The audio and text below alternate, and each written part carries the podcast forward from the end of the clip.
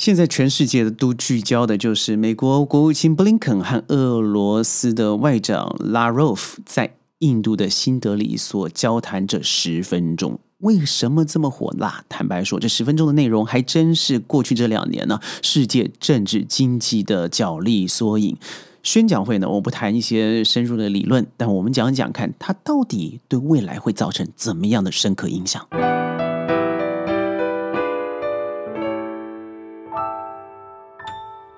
欢迎各位加入今天的宣讲会，我是轩。今天的录音要特别把握时间了，因为轩人正在斯里兰卡的 Colombo 首都，即使住在海边的五星饭店，但是刚刚正要录音的时候，对，又断电了。断电没关系，因为我接着麦克风接了电脑也还好，但是整个房间黢黑，又没有冷气，十分闷热，加上外面现在温度高温35度，那真是受不了。路上还是很多饥肠辘辘的人们，还有人示威抗议刚结束嘛，排队加油，很多孩子没办法上课，这就是现在破产的国家斯里兰卡的现象。我们在世界上阅读到很多的国家，现在不只是斯里兰卡呀，在亚洲也好，乃至欧洲、美洲都有这样子的问题。这真的是这过去5到10年来整个政治经济角力之下，很多国家做成了牺牲品。当他很努力的向某个国家谄媚献殷勤的时候，当他最后利用价值失去了，一脚就踹开了。所以人家说嘛，外交就是一个最重要的国力延伸。所以我们现在用体育代表国力的强盛，为什么咱们一直努力在体育上，在国际的赛事上面努力，也就代表咱们内政是丰实扎实的。现在回到这个重点了，就是这10分钟到底为什么那么重要，和宣讲的斯里兰卡事实上有间接的关系。为什么宣在斯里兰卡？最重要的是因为政府邀请我们谈了一个非常重要的 project， 一个专案。这个专案是帮助现在的俄罗斯。哇，你说帮助俄罗斯，你是通俄吗？事实上不然。很多人因为战争，他根本是一个无辜的牺牲者，就像刚刚发生土耳其的地震，他都是无辜的牺牲者，但是很多人忽略了他的牺牲，只看到他的国旗。在伸出援手的时候，你会发现土耳其得到更多的援助，而叙利亚少了很多。为什么？当然是有个人，不是个人，是一群人，甚至是一个大国，在国家在背后呢，这个指手画脚，做了一个长袖外交，要求别人不能这样，不能这样。所以这次的10分钟为什么那么火辣？最重要的是一个代表西方统一失利的另外一个是我们所说的孤立无援的俄罗斯。他再怎么交战，说了几句话。我先说一下，布林肯和拉夫罗夫在新德里举行的这个 G20 是很久以来首次两国的高级别会晤，所以内容当然受人非常在乎看重嘛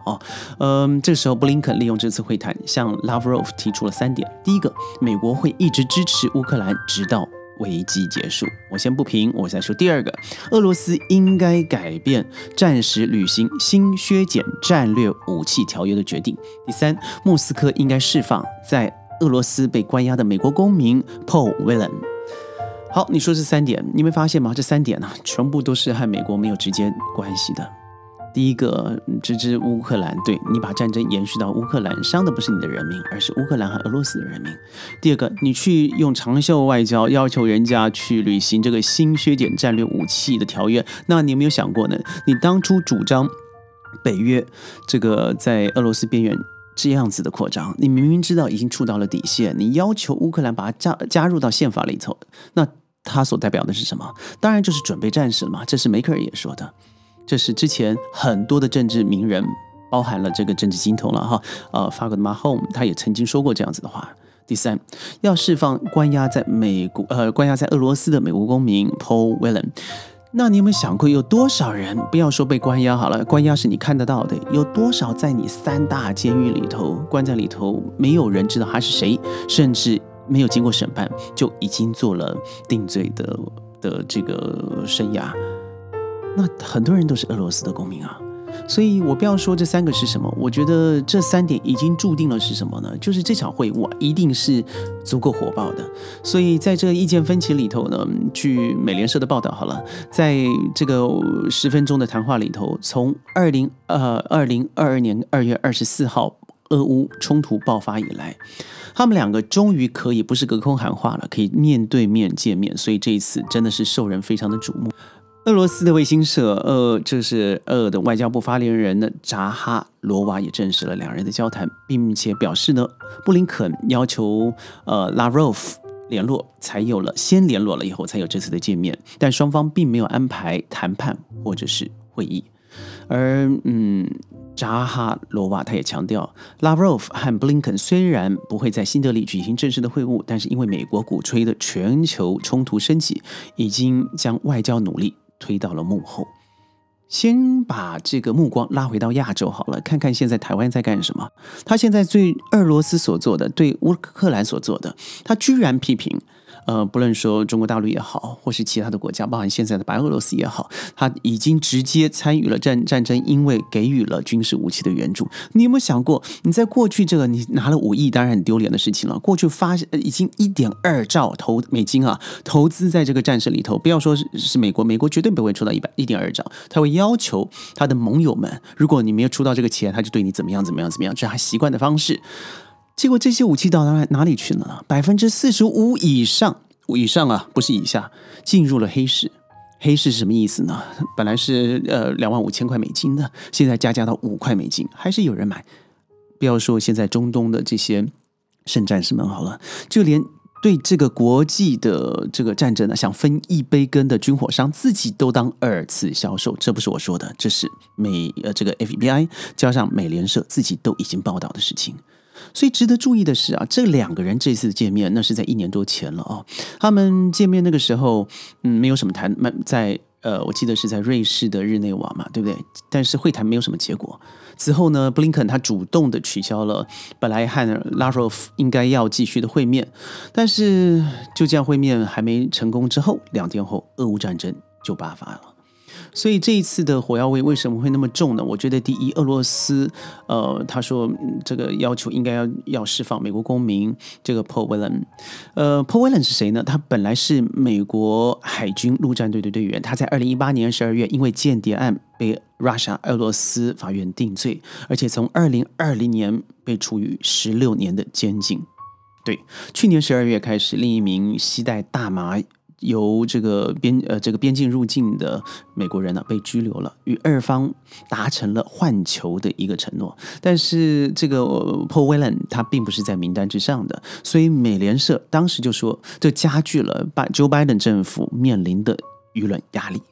第二，我在说嘛，布林肯提出的俄罗斯应该改变战时履行我所说的新消解武器战略条约的约定。2月28号，俄罗斯总统普丁正式签署了这一个法律哦。有分析师指出，这个俄罗斯此举是在西方的步步紧逼之下才发出的警告。在20世纪的外长会议后的新闻发布会上，布林肯他也说，他告诉拉夫罗夫，美国始终准备参与战略军备控制并采取行动。但是呢，驻美国的大使安多诺夫在此前表示，是美国多年来一直严重违反新削减战略武器条约主要的条款，所以才会造成彼此之间的冲突与不和。第三，我认为也是最核心的问题啊，就是布林肯居然当面，我觉得很白目了，白目就是不需要脑袋的感觉。他居然强调了，只要有需要，美国就会继续支持乌克兰，这还要你说吗？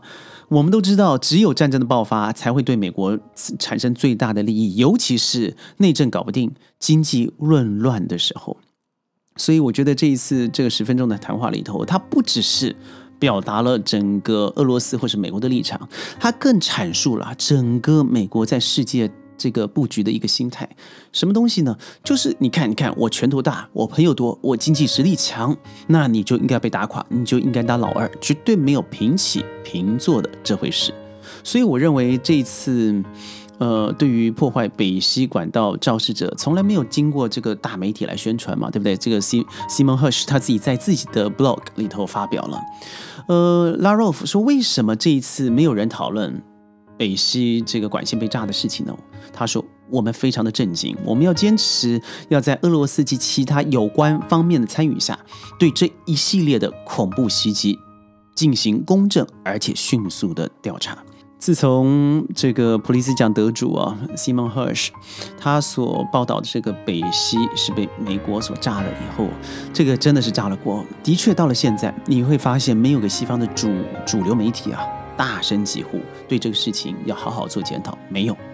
第二个呢，对于西方代表将 G20 的议程上的工作变为闹剧啊，这个 Lavrov 也表示 apology， 抱歉。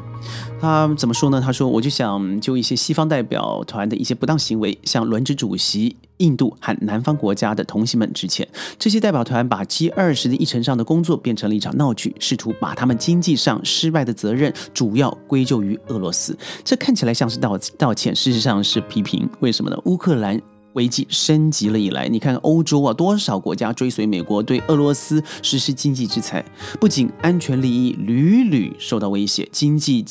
的领域啊也遭到吞噬嘛。此后西方就把整个责任都赖到了俄罗斯身上了。第三呢，我认为在外长会议后举行的新闻发布会上，拉洛夫没有提到与布林肯的谈话，但他表示俄罗斯仍然对结束乌克兰冲突的谈判持续保持开放的态度，而且他指责了很多西方。实际上你所说要主张谈判，你真正的行为是阻止了谈判。说了这么长，时间也快到了，我觉得最重要的还是一种心态吧，就是整个世界局势你会发现，从一战、二战乃至于今天，真正的这个所谓的主义，我不要说那两个字啊，是在美国这一方。你会发现只要世界哪里不平静，就一定会有他的身影，绝对不是人道主义的救灾，而是他就是那个煽风点火的人。